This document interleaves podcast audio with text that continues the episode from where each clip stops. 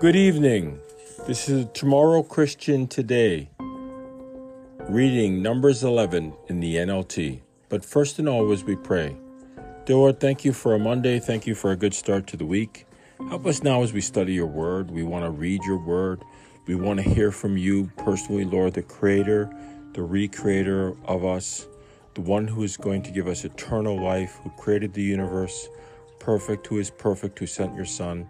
We thank you for being such a loving Father. We thank you for caring about us, giving us fellowship, living inside of us, Lord, giving us the mediator, King Jesus, to be between us and you, Lord, so that we could call you Father. Help us now, Lord, as we read your word. Give us a gift of your Holy Spirit that we may have spiritual discernment and understand the words that you're giving us and always and be able to work according to the perspective that you have given each of us because each of us is a little bit different and sees things in a different way. Help us to give grace to each other as you give us grace. I pray in the name of Christ. Amen. Let's read Numbers 11. The people complained to Moses. This doesn't sound good. Soon the people began to complain about their hardship, and the Lord heard everything they said. Like what? I'm a victim, I'm a victim, I'm a victim. You know, my pastor said that one third of the Psalms is a lament. Uh, so one third of the Psalms, he said, is a lament. So I don't know what's the difference between a lament and a complaint. Maybe a lament is something that's really bothering you, but then you realize God's will be done. Like I think Jesus was lamenting in the Garden of Gethsemane. Like, Lord, is there another way? Like uh, he knew what was going to happen, but is there another way? Is there a way that this cup can pass from me? But then he says, Nevertheless, your will be done versus a complaint when you're always complaining about something. Some people don't even know they're complaining. That's the problem. Then the Lord's anger blazed against them, and he set fire to rage among them, set a fire to rage among them, and he's destroyed some of the people in the outskirts of the camp. Well, where there's God, where there's God, there's fire, right? There's Holy Spirit fire. Then the people screamed to Moses for help, and when he prayed to the Lord, the fire stopped. After that, the area was known as Taberah, which means the place of burning, because fire from the Lord has burned among them there. So I don't know what happened to those people. I don't know if they're gone or erased from all eternity, if they're somewhere else, or they're going to be resurrected in the second resurrection. I have no idea. But but it means a place of burning, right? So the fire stopped. So God's fire is eternal, but the fire stops when God says it stops. Then the foreign rabble who were traveling with the Israelites began to crave the good things of Egypt the foreign rabble. wow, that's this is really uh, started out in quite a positive way. And the people of Israel also began to complain. So there's a lot of complaining going on. It's, it's kind of catching fire, right? It's like a fire, it's catching, but as we can see, the fire answers the complaining fire. Oh, for some meat, they exclaimed. So I guess we don't want to be vegetarian anymore. We don't want to be eating bread. We remember the fish we used to eat for free in Egypt. And we had all the cucumbers, melons, leeks, onions, and garlic we wanted, but now our appetites are gone. All we ever see is this manna. So they're eating the same thing day after day. But I think that they've kind of forgotten what it's like to be in Egypt. You don't they didn't have any rights there. They were slaves. They were beaten. Right? So when they say all these things, are they like exaggerating a little bit? They had all the food that they wanted. Everything was peachy keen. I mean, people in North America, we got everything we want. We still complain about everything. No matter what we have, we still complain, complain, complain about everything, anyways. We don't have this and we don't have that. So, you know, consumerism is built on this. You'll be happy if you have a 20 inch LED TV. Before, you weren't living life to the fullest. Now, with our full screen, you can have it all. You can be in the midst of the action even though you're sitting on your chair doing absolutely nothing. So, the Lord, you know, I mean, I wonder if the Lord can roll his eyes because this is the exact time when you do.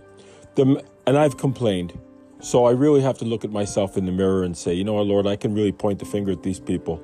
But as my ex mother in law used to say, three fingers point back at me. So I really, I can't really plead that I'm so much more superior than they are. Okay. Verse 7 The manna looked like small coriander seeds, and it was pale yellow like gum resin. The people would go out and gather it from the ground. They made flour by grinding it with hand mills or pounding it in mortars. Then they boiled it in a pot and made it into flat cakes. These cakes tasted like pastries baked with olive oil. That doesn't sound bad. The manna came down in the camp with the dew during the night. So God is feeding these people with the bread, sort of like Jesus is like the living bread from heaven. Okay, so I mean, the manna is, is, is real physical food, but it's a symbol of the spiritual food the Lord Jesus Christ gives to all those who believe in him. Verse 10 Moses heard all the families standing in the doorways of their tents whining, and the Lord became extremely angry. Moses was also very aggravated. Does God get angry? I mean, who is writing this? Is this Moses talking? Is this somebody else? Is this somebody sort of putting onto God like a human reaction?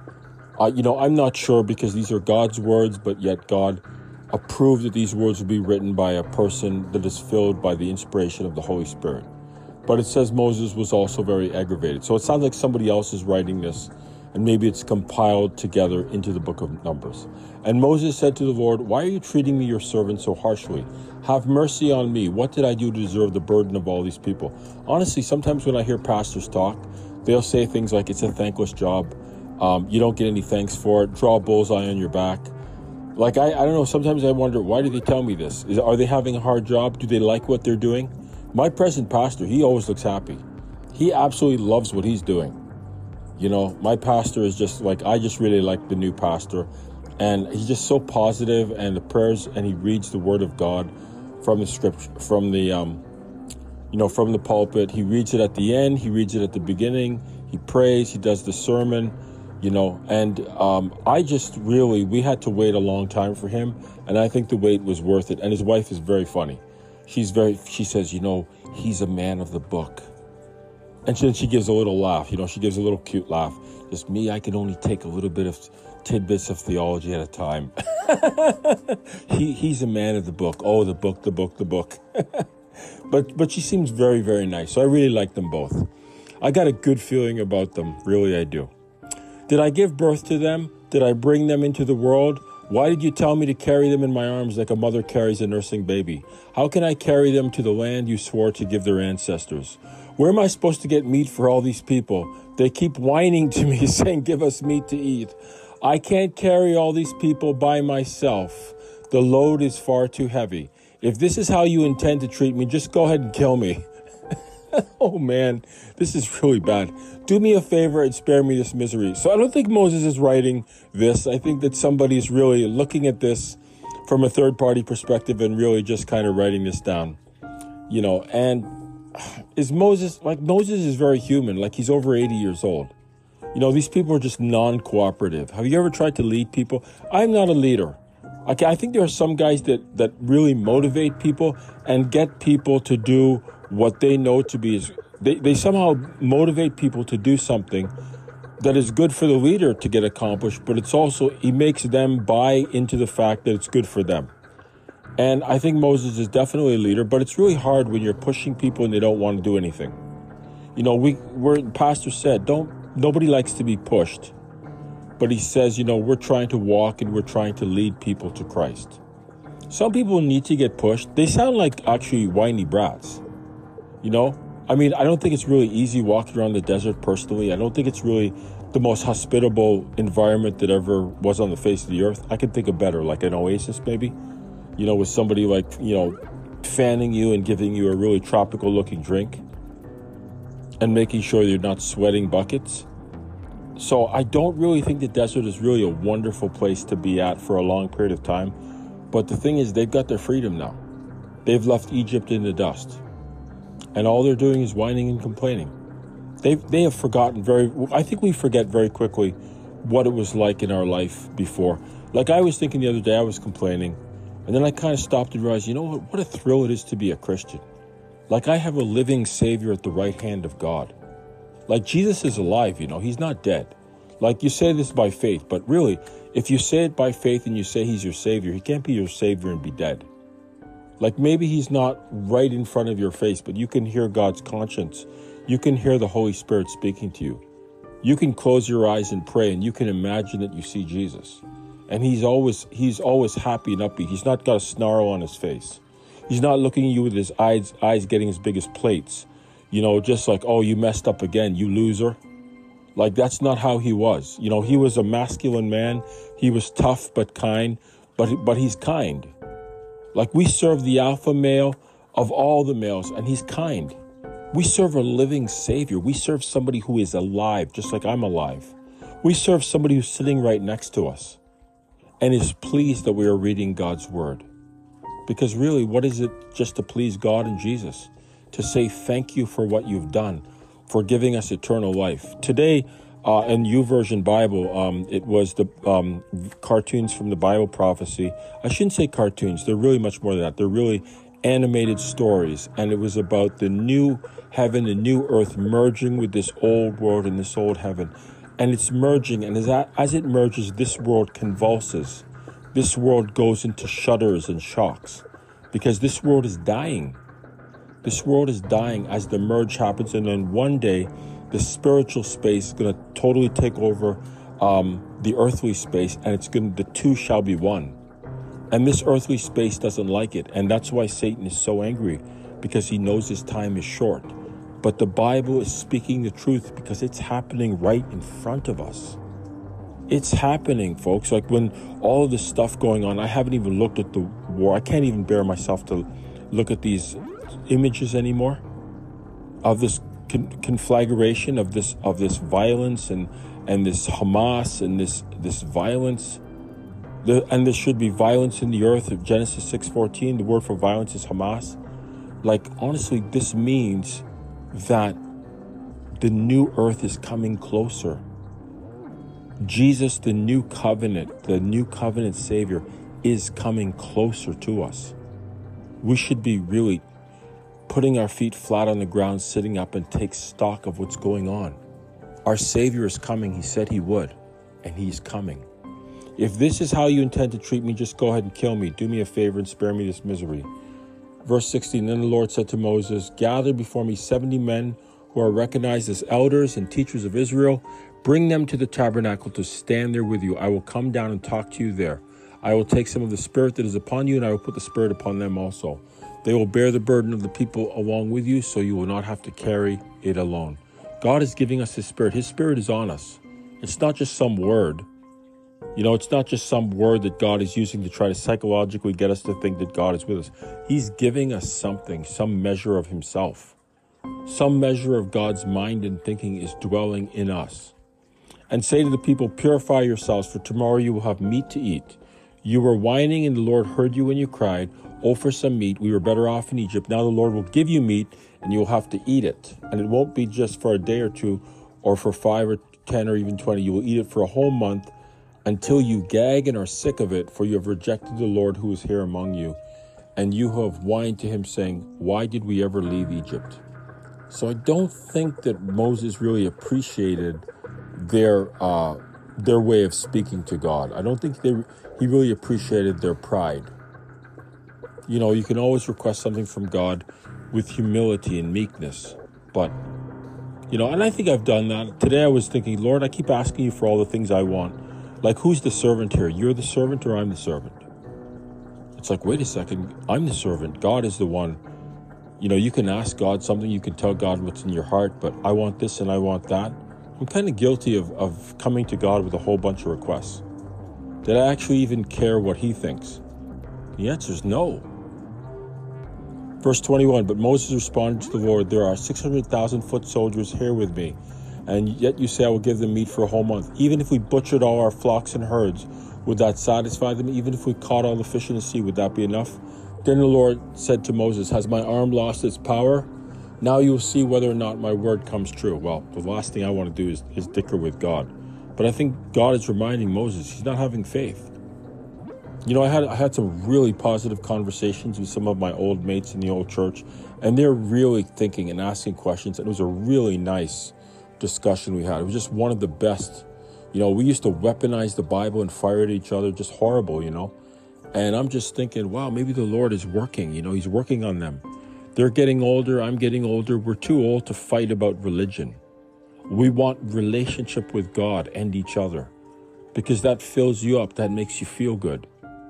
That you know, there's there's there's power in solidarity. You know, Hebrews ten twenty five. Forsake not the assembling of yourselves.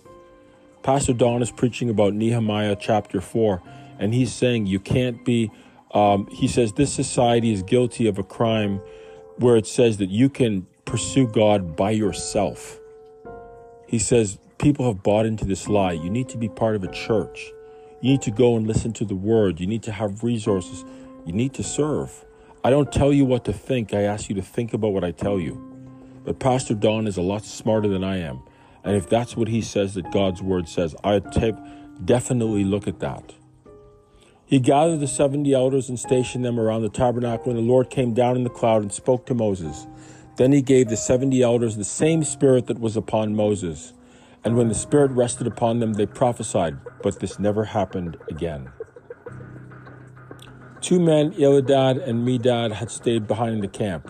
They were listed among the elders, but they had not gone out to the tabernacle. Yet the Spirit rested upon them as well, so they prophesied there in the camp.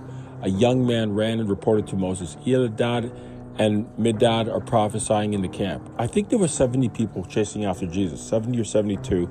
And I noticed, I remember a pastor was saying, you know, in the Old Testament, the way it's written, the Holy Spirit rests on somebody like, like a coat. It's on the top of you, you know, it's resting on you. And then in the New Testament, the Spirit is living in you. Is that just to show the difference between the two covenants? Like, is that just a different way of writing the same thing? I have no idea. But I do remember that the pastor had said that there was a difference between how it had been written that the Holy Spirit interacted. It's almost as if they say the Holy Spirit is on top of you like a cloak, but he's not actually permeating and marinating and, and becoming part of you intrinsically. I don't know, maybe God had that written that specific way to make a point about the Old Covenant and the New Covenant. But however it works, the Holy Spirit in the New Covenant is living in you. You are the temple of God, you are the church. Christ in you and you in Christ. It's integration. And your, if your church is the, if your body is a temple, you should keep it well. You know, there you don't. As Paul said, um, everything is lawful, but not everything is expedient. Verse 27 A young man ran and reported to Moses, Eldad and Meladad are prophesying in the camp. Joshua, son of Nun, who had been Moses' assistant since his youth, protested, Moses, my master, make them stop. Oh, I thought it was a good thing, but Joshua doesn't seem to really um, like this. But Moses replied, Are you jealous for my sake? I wish that all the Lord's people were prophets and that the Lord would put his spirit upon them all. Then Moses returned to the camp with the elders of Israel. You know, that's real meekness. He was really meek. Like he didn't say, Oh, these guys are challenging my ministry. He actually wants to, to share with everybody. You know who I found was really, really meek and, and humble? It was David Pawson.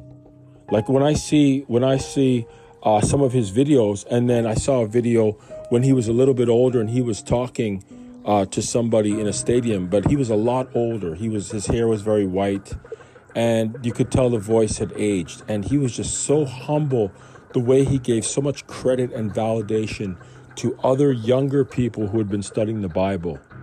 And you're thinking to yourself, yeah, he just he's humble, he's kind, he's decent but giving so much credit to people, and yet he's so learned himself, so intelligent, so wise.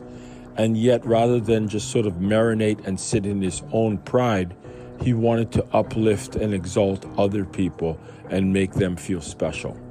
And I see this with Moses here. I, I see that. I don't tell you what to think, I ask you to think about what I tell you. He, he's not challenged if other people um, are greater. In fact, John the Baptist said about Jesus, He must increase, I must decrease. Man, that's humility. The meek shall inherit the earth. Some of these dudes who got all these ministries and they're so proud and they're superstars, honestly, you know, everybody starts out humble, but then the power comes to you. Like when you have lots of power and people are listening to you and you still stay humble and you don't mind sharing the spotlight with someone else, you are indeed special and filled with the Holy Spirit. Verse 31 now the Lord sent a wind that brought quail from the sea and let them fall all around the camp. For miles in every direction there were quail flying about three feet above the ground. So the people went out and caught quail all the day and throughout the night and all the next day too.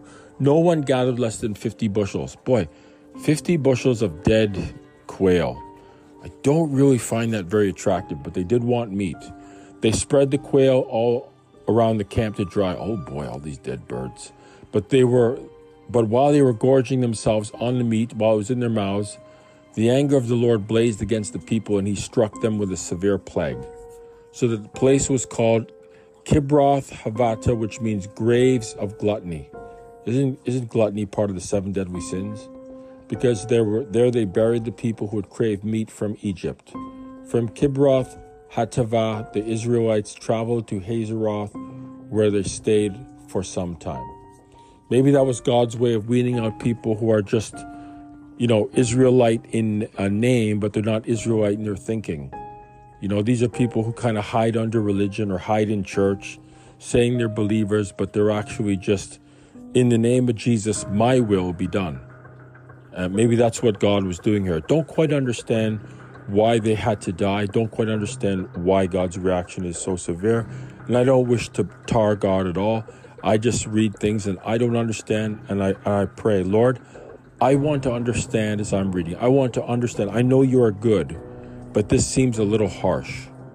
I want to try to understand if it be your will.